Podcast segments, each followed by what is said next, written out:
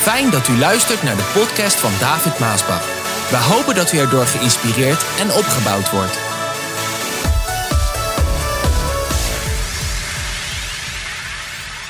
We gaan lezen wat er staat in Nehemia 9, vers 26. Het volk, dit gaat over het volk van Israël, het volk van God. Maar desondanks werden zij, het Gods volk, dus niet, uh, niet de wereld, nee, Gods volk, werden zij ongehoorzaam. En ze kwamen tegen u, God, in opstand en verwierpen uw wetten. Zij vermoorden de profeten die u had gestuurd, want God stuurde elke keer mensen om het volk te waarschuwen en tot bekering te brengen. God stuurde die, doet hij vandaag ook, om hen ertoe te brengen naar u terug te keren. En zij zondigden heel, heel erg. En toen liet u hen in de handen van hun vijanden vallen. En zij kregen het zwaar te verduren. En in hun nood smeekten zij om hulp.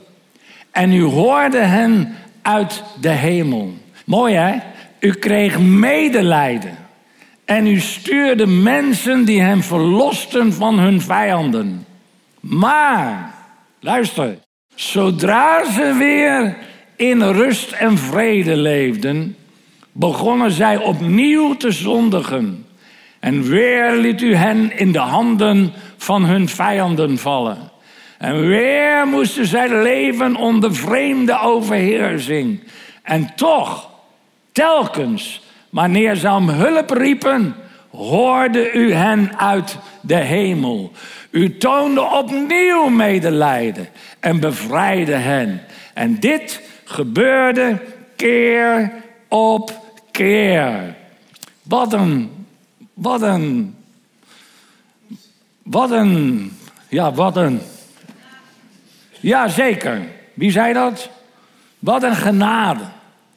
Dit laat zien dat onze hemelse Vader, onze God, de schepper van hemel en aarde, is een zeer genadige God.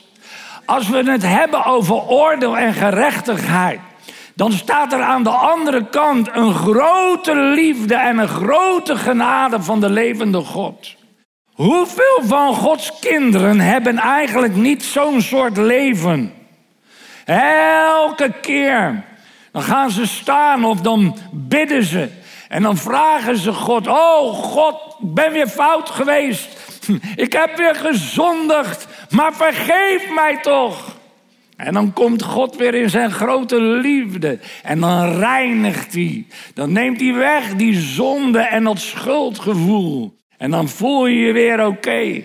En als je je dan weer oké voelt. En je komt weer daar in die contacten met bepaalde gelegenheden en mensen. En je laat je weer gaan. Dan krijg je zo'nzelfde cirkel als wat het volk van Israël had.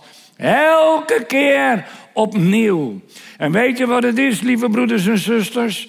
God is zo genadig, hè, dat Hij lang wacht. Hij laat je lang gaan. Veel langer dan wij mensen kunnen doen. Hij is zo langmoedig. Hij kan zoveel verdragen, maar er zijn grenzen. En dan zegt God ook: Kijk, er zijn er een aantal die daar niet in geloven. Die denken dat het altijd maar liefde en genade is. Ja, dat is ook zo. Maar er zijn grenzen. Niet aan zijn liefde en genade. Maar in hoeverre hij je laat gaan. En je uiteindelijk zegt: Oké, als je dat wil, dan moet je maar gaan. Net als de vader met die verloren zoon. En weet je, Nederland is precies hetzelfde. Zeer weerspannig tegen de levende God. Ik zal je vertellen vandaag dat Nederland is een weerspannig volk geworden. Nederland was uiteindelijk een christelijke natie. Altijd op zondag de kerkklokken en de bellen en dan ging men op naar het huis des Heren. Maar als je dan vandaag rondkijkt, meer dan de helft van de mensen gelooft niet eens meer. Luister mensen, God heeft ons al overgegeven in de handen van de vijanden. Dat is een verschrikkelijk iets, daar gaat mijn hart naar uit. Laat ik het anders zeggen. Met al die crisissen, hè, want die komen dan. Hè. Als je eenmaal je eigen weg gaat, dan kom je in allerlei crisissen terecht in je leven. Daarom dat je dan, als je eenmaal daar middenin zit, dat je dan weer tot God gaat roepen. Maar God heeft Nederland overgegeven aan haar dwaasheden. Er zijn zulke dwaze, rare, verknipte, gekke gedachtegangen. Ook vanuit de overheid. Ook vanuit die, die ja, hoe noem ik die, die mensen, die, de educatie, dus de welgestelde, de intellecte mensen. Waarvan je zou denken, joh, je begrijpt toch wel dat zoiets niet kan.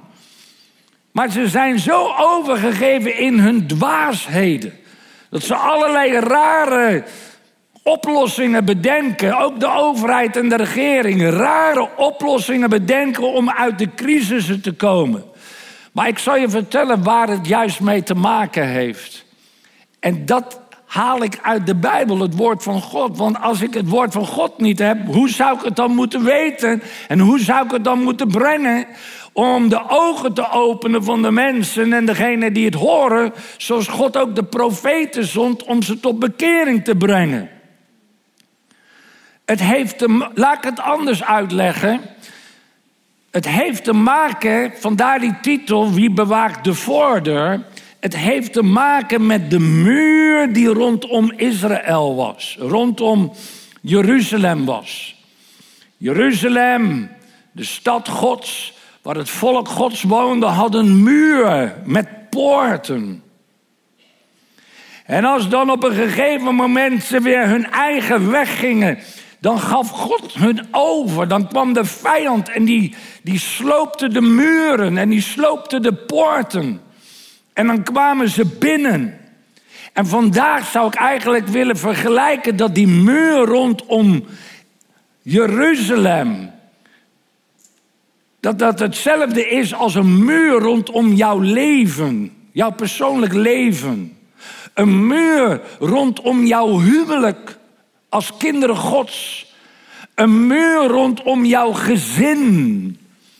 Een muur rondom de gemeente. Een muur rondom Nederland. Zo wil ik het eigenlijk vergelijken vandaag. Die muur is er niet zomaar, die muur is belangrijk. Die muur is er om ons te beschermen tegen het kwaad wat van buiten naar binnen wil komen. En er is veel kwaad wat van buiten naar binnen wil komen. Continu azen die kwade, boze geesten. We hebben niet te maken met vlees en bloed, maar we hebben volgens Paulus in Efeze te maken met overheden, boze overheden, boze machten, boze geesten van de duivel, van de afgrond, van de hel. Die geen medelijden hebben, die meedogenloos zijn, die maar voor één ding is gekomen, zegt Jezus, om kapot te maken. Om te slachten en te stelen. De duivel, hij wil mensenlevens kapot maken. Hij wil huwelijken stuk maken. Hij wil de gemeente uit elkaar scheuren. Luister, lieve mensen, de duivel haat jou. De duivel haat de gemeente. De duivel haat alles wat van God is. En hij wil alleen maar binnenkomen om stuk te maken. Daarom heb je die muur nodig. Die je beschermt tegenover de toren Gods op de zonde, maar ook tegenover al die boze machten. Ik zeg u vandaag, Nederland en ik hoop dat dat ook naar buiten mag komen, maar Nederland bevindt zich in rampspoed. Of heb je dat nog niet door? En misschien zijn er levens van Gods kinderen die zich in rampspoed bevinden. Rampspoed, dat betekent die zich in ellende bevinden. Die zich in de narigheid bevinden. Die zich in de crisis bevinden. Die zich in de moeilijkheden bevinden. Die zich in de nood bevinden. Waar het volk ook was toen ze eenmaal tot de Heer gingen roepen. Maar Oh, zie je het verschil vandaag niet? Ik begrijp jonge mensen dat jullie het verschil niet kunnen zien. Maar wij ouderen, wij moeten het verschil kunnen zien. Vroeger, toen Nederland nog een christelijke natie was. En als men dan afweek van zijn wegen en er was rampspoed. Dan kwamen de kerken weer vol. Men, men ging terug naar het huis des Heer om God te zoeken, zoals de Israëlieten van ook deden in die oude dagen. Oh, en dan was God genadig en dan vergaf hij en herstelde. Maar het verschil naar de eindtijd is dat ook al zijn de mensen in rampspoed, ze gaan niet meer tot God. En waarom gaan ze niet meer tot God? Omdat velen kennen God niet meer. Er groeit een hele generatie op die God niet kent. Die zijn wegen niet kennen. Die zijn wetten niet kennen. Die zijn principes, zijn normen en waarden niet kennen. Ze gaan hun eigen weg en de regering gaat ons voor. De overheid en de educatie, het wordt allemaal geleerd. En weet je wat er gebeurd is? De muur is gewoon helemaal stuk van Nederland, om Nederland heen. Muren stuk, de poorten zijn gewoon stuk. Nehemia 1 vers 3 zegt het volgende. Zij verkeren in grote moeilijkheden. De stadsmuur van Jeruzalem ligt nog steeds in puin. En de poorten zijn in vlammen opgegaan. Dit is zoals Nederland eruit ziet vandaag.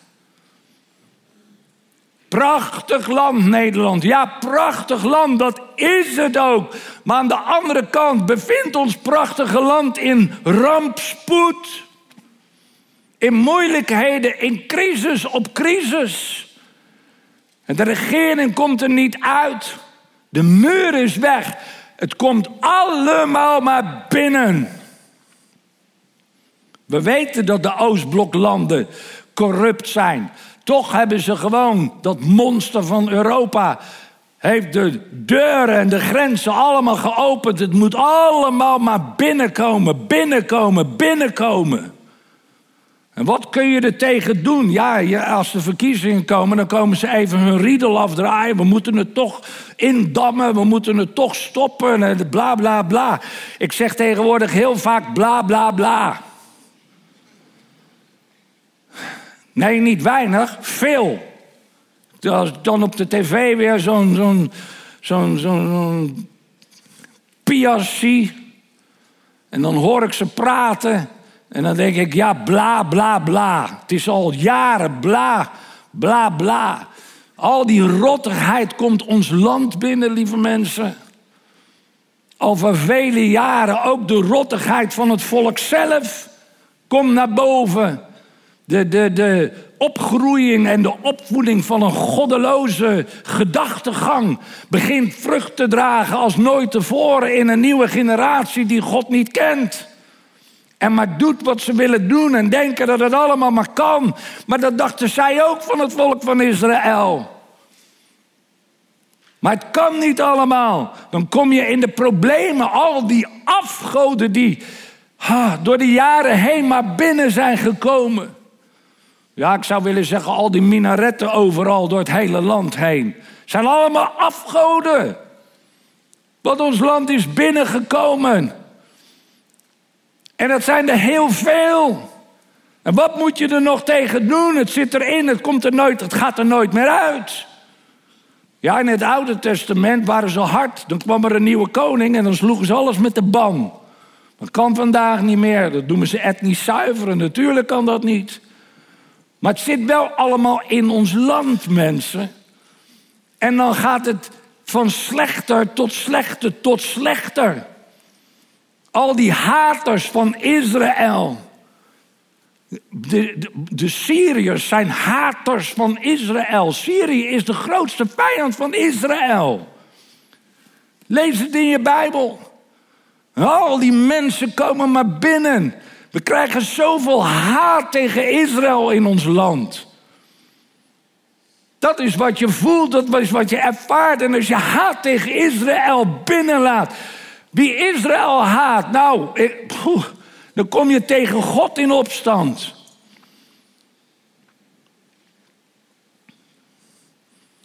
Het is wel allemaal gaande, hè? En het zit allemaal in ons land. Wat denk je van die IS-vrouwen? Luister, die mensen. Ik haal het aan omdat het gewoon zo is. Elke vezel binnenin mij zegt niet doen als ik het hoor. Hoor je dit wat ik zeg? Elke vezel binnenin mij zegt niet doen. Haal het niet binnen. Maar dan heb je weer die intellectuelen die dan zeggen: ja, maar de rechter heeft gezegd: als ze niet gestraft worden, als ze niet gehaald worden, dan kunnen ze niet meer gestraft worden. Nou, het is gewoon een kromme gedachte. En dan krijgen ze dezelfde riedel elke keer en krijgen ze drie jaar. Drie tot vijf jaar, want ze zijn aan het koken. Nou, één en één is twee. Maar goed, dat kunnen we niet bewijzen. Nee, nou, het is erger dan, dan men denkt. Maar je haalt het wel binnen in je land. En dan krijgen ze straf. Laat ik dit zeggen: de cellen hier zijn voor hun hotels vergeleken bij waar ze daar zitten. Jazeker. Het is allemaal zo krom, het is zo omgedraaid. Het komt allemaal binnen en al dat zaad groeit in ons land. En waarom? Omdat de muren zijn afgebroken. En de poorten zijn verbrand. En dit is ook het punt met het leven van kinderen Gods. Wanneer je de muur laat afbreken en die is afgebroken, dan komt al die troep van de duivel komt je leven binnen. En mijn vader zei altijd: dronken worden is geen probleem. Zet een fles aan je mond, drink hem leeg in een paar seconden. En je bent stom dronken. Maar ontnuchteren, dat neemt een lange tijd. Met allerlei ontwenningsverschijnselen. Dat is hoe het is. De muren zijn afgebroken. De muren zijn afgebroken om het huwelijk heen. Maakt allemaal niet meer uit, joh. Je kan gewoon samenwonen. Je kan gewoon seks hebben. Dat is van deze tijd. David, jij leeft nog gewoon in een ouderwetse tijd, joh. Gezin, de muren van het gezin, gewoon afgebroken. Wat, wat krijg je ervoor in de plaats? Allerlei goddeloze samenlevingsvormen. Mannen met mannen, vrouwen met vrouwen, vrouwen met twee mannen, drie mannen met twee vrouwen. Het maakt allemaal niet uit. Maakt niet uit. En als ik zeg dat ik een vrouw ben, dan ben ik nu een vrouw. En dan, moet ik, eh, en dan kan ik zeggen, ik wil dat je mij voortaan haar en zij noemt. Ja, maar luister. Luister. Als ik daar dan wat van zou zeggen, dan word ik gepakt, hè. Want daar mag je niet mee, mee spotten en dingen. Die hele woke, woke beweging en die MeToo-beweging en die, die, die inclusiviteitsbeweging. Luister, dat zijn allemaal rare, verknipte, rare, verknipte geesten. Geesten die verwarring brengen, die de mensen tot de rand van de afgrond brengen. Ik zet gewoon een X in mijn paspoort. Rare, waar ze mee bezig zijn mensen. Heeft allemaal te maken omdat die muren weg zijn zijn geen muren meer. zijn geen normen, geen waarden. Het is allemaal weg. Komt allemaal ons land binnen. En luister die mensen, dit is wat mij zo raakt. Dit is wat me zo raakt. Nehemia, hij kreeg een last voor Jeruzalem op zich. Eigenlijk was het de last van God op zich aangaande de stad Jeruzalem.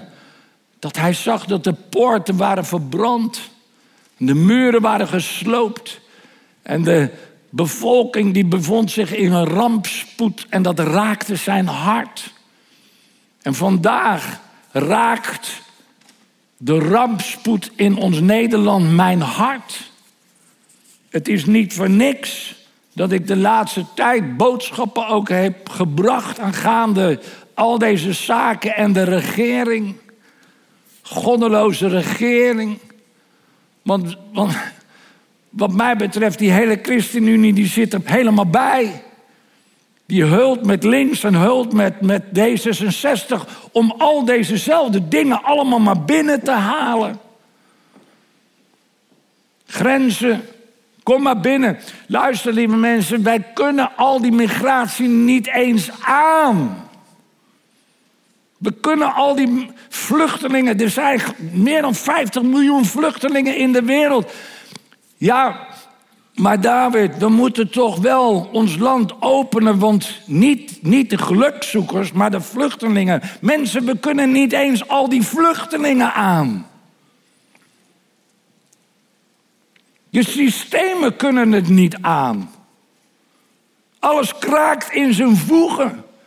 Er komen allerlei onrustige dingen. Ja, wat wil je? Zet, zet tien verschillende culturen in een twee-kamerwoning en je, je hebt de pop aan het dansen. Dat gaat niet. Hetzelfde probleem heb je in ons land.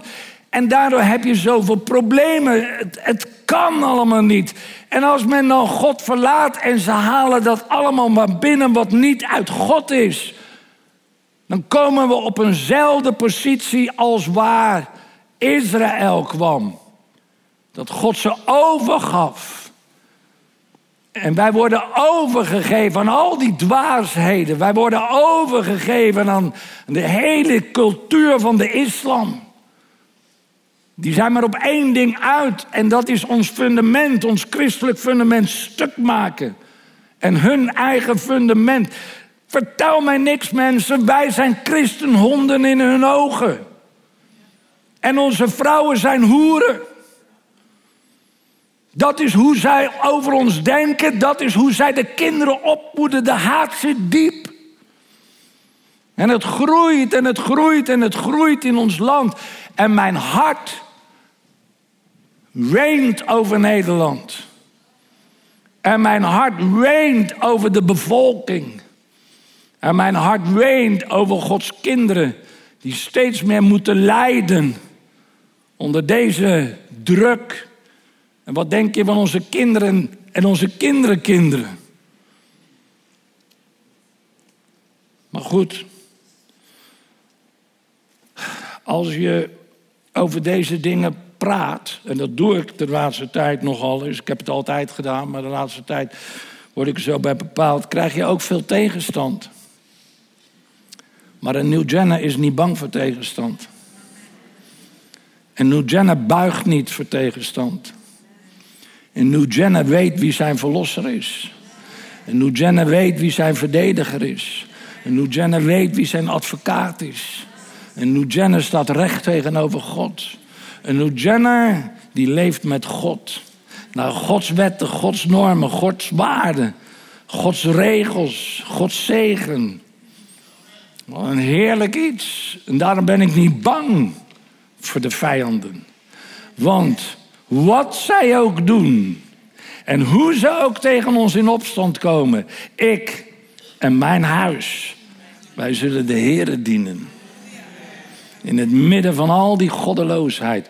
Dat is wat de New Jenner zegt. Sambalat, hoofdstuk 4, Nehemia, werd vreselijk kwaad toen hij hoorde dat wij de muur aan het herbouwen waren. Ja, razend was hij hij dreef de spot met ons en lachte ons uit. Waar zijn vrienden en het Samaritaanse leger bij waren. Lieve mensen, dit soort boodschappen en dingen die wij geloven en willen onderhouden, ze lachen ons uit. Laat ze lekker lachen. Ze doen maar. Maar ik en mijn huis, wij zullen de Heer dienen. Dat geeft mij vrede en rust en blijdschap en overwinning in mijn hart. Ze spotten met ons. Ze denken dat we gek zijn als we deze dingen. Ze leven in een, in een utopia. Ze leven in het totaal. Ze leven op een andere planeet. En dat zijn er vele. En als je dat dan doet, dan wordt die geest binnenin hun boos op ons. Zoals ze ook boos worden. Ja, kijk, als je niks zegt en je houdt je mond en je doet gewoon mee met hen allemaal, dan is er niks aan de hand. Maar als jij je stand inneemt en je zegt: nee, dan, daar doe ik niet aan mee, dat geloof ik niet. Ik leef volgens de normen van Gods woord. Ja, wacht. Dan komt het eruit. Dan krijg je ermee te maken. Velen durven dat dan niet. Ze kunnen er niets van spotten hij. Denken ze dat dit karwei in één dag is geklaard? Dat ze daar offers kunnen brengen? Kijk eens, zelfs die oude stenen uit het puin proberen ze opnieuw te gebruiken. Ja, wij proberen alles te gebruiken om het evangelie te verkondigen. Alles te gebruiken wat in ons vermogen ligt. Tobia die naast hem stond, deed het nog een schepje bovenop. Oh, als er maar een vos over die muur loopt, stort hij al in. Zo praten ze over ons. O God, hoor toch hoe wij worden uitgelachen. Laat hun spot op hun eigen hoofden terechtkomen. Laat hen gevangen worden weggevoerd naar een vreemd land. Vergeven hun zonden niet, maar onthoud wat zij hebben misdaan. Want zij maken u belachelijk door ons, die de muur herbouwen, om die te bespotten. Uiteindelijk was de muur klaar tot de helft van zijn oorsprong en hoogte. Er was hard aangewerkt. Mensen, wij werken hard. Wij werken hard om te herstellen. En we doen wat we kunnen om het evangelie te brengen. Om de mensen de waarheid te vertellen. Wat je niet overal meer hoort.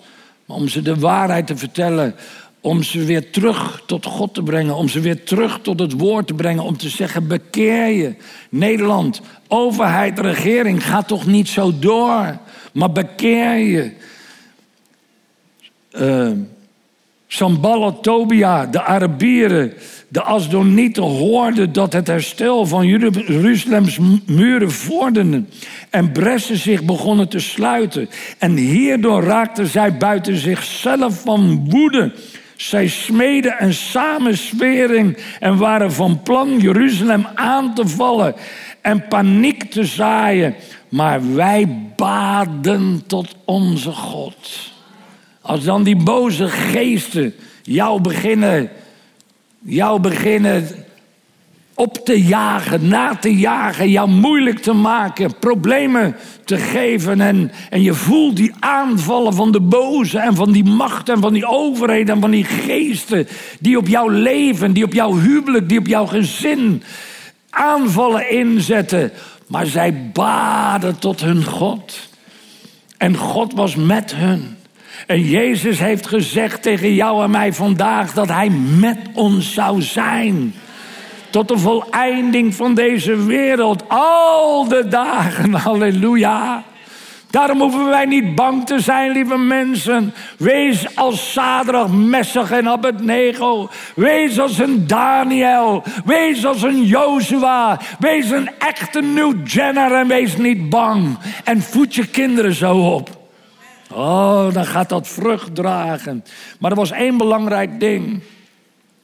Toen de muren werden hersteld. En we zien dat God ook bezig is. De duivel is bezig. Maar God is ook bezig. En er komen mensen tot de Heer. Er komen tot de waarheid.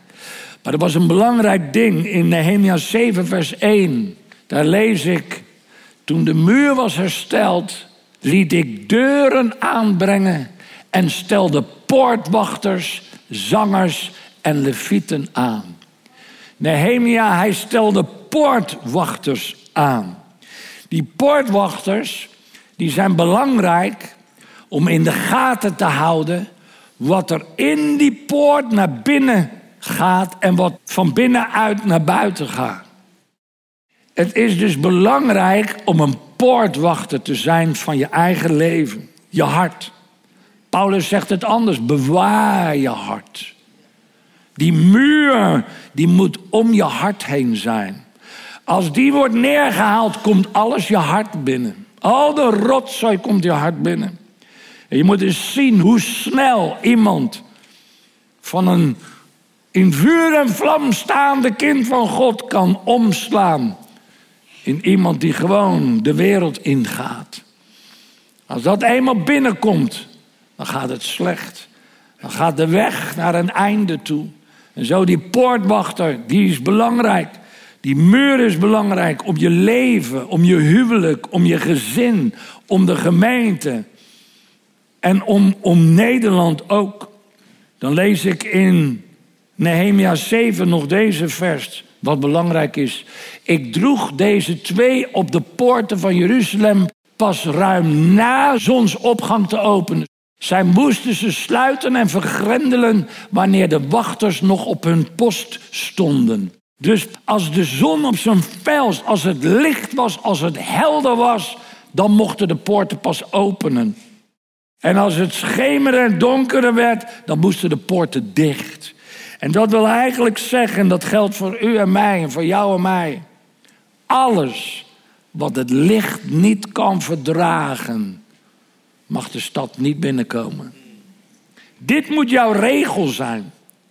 Alles wat het licht niet kan verdragen, mag jouw hart niet binnenkomen.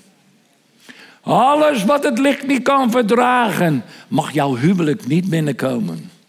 En alles wat het licht niet kan verdragen, mag jouw gezin niet binnenkomen. En alles wat het licht niet kan verdragen, mag de gemeente niet binnenkomen. En alles wat het licht niet kan verdragen, mag Nederland niet binnenkomen. Poortwachters zijn belangrijk, mensen. Muren zijn belangrijk. Poorten zijn belangrijk. Maar ook poortwachters. Jij moet een poortwachter zijn van je eigen leven. En zo zijn de poortwachters. Poortwachters voor de gemeente. Dat zijn de voorgangers. Dat zijn de predikanten. Dat zijn de dominees. Jullie zijn poortwachters van de gemeente.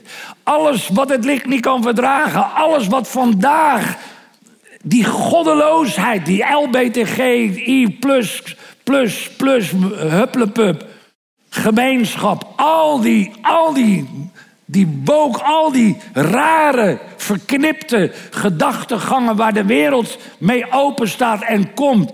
Luister, jij bent een poortwachter als predikant, voorganger en dominee. Dat mag de gemeente niet binnen. Laat staan dat je een vlag, een regenboogvlag buiten hangt.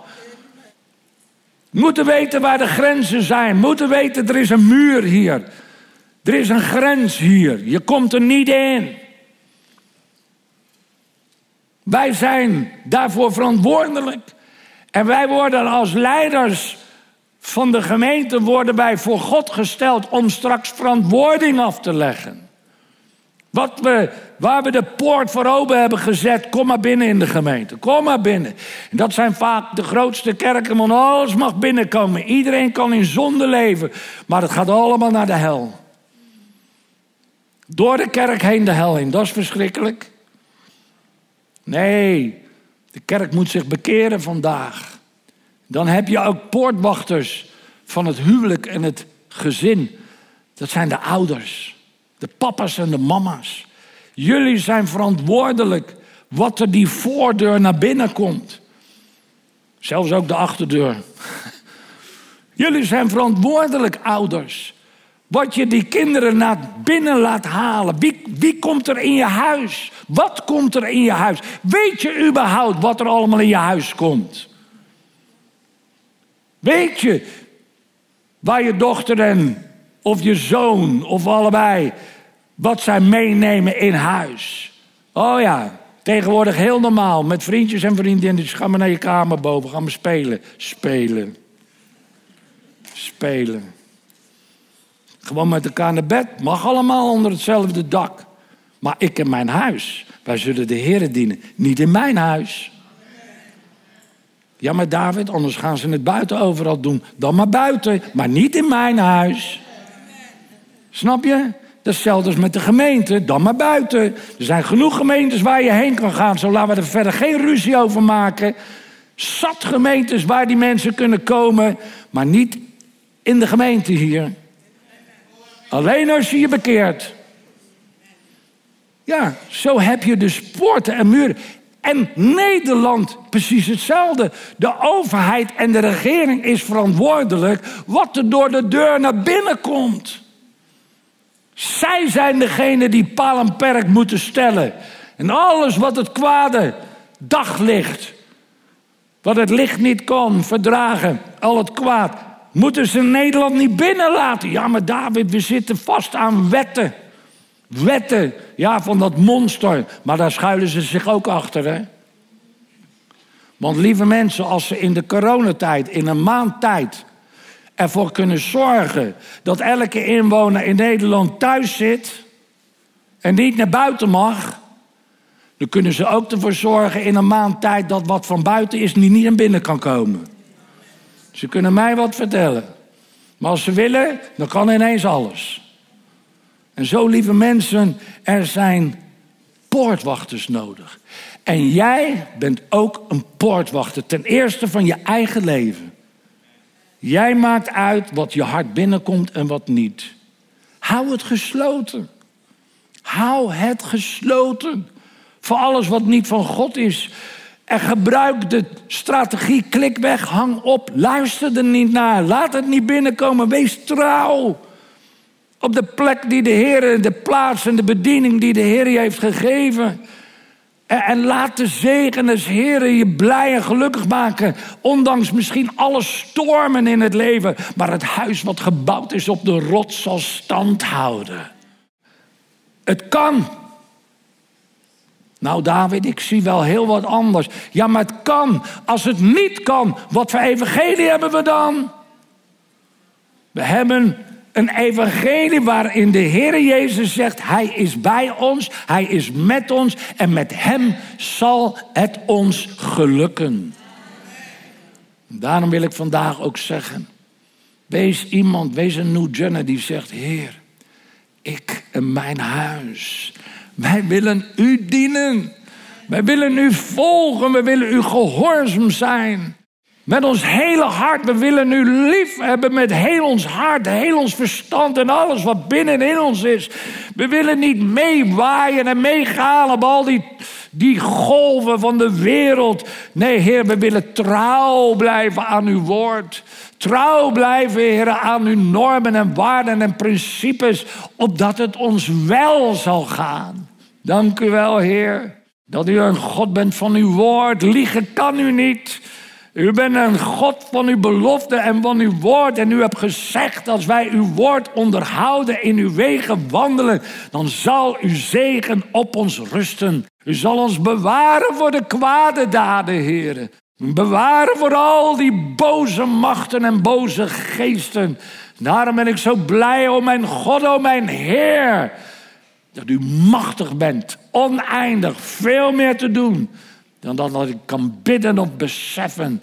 U bent met mij. U bent voor mij. In Jezus' naam. Amen.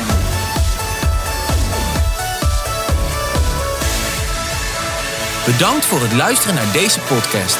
Wilt u meer preken beluisteren? Ga dan naar message.maasbachradio.com. Bezoek ook eens onze website www.maasbach.nl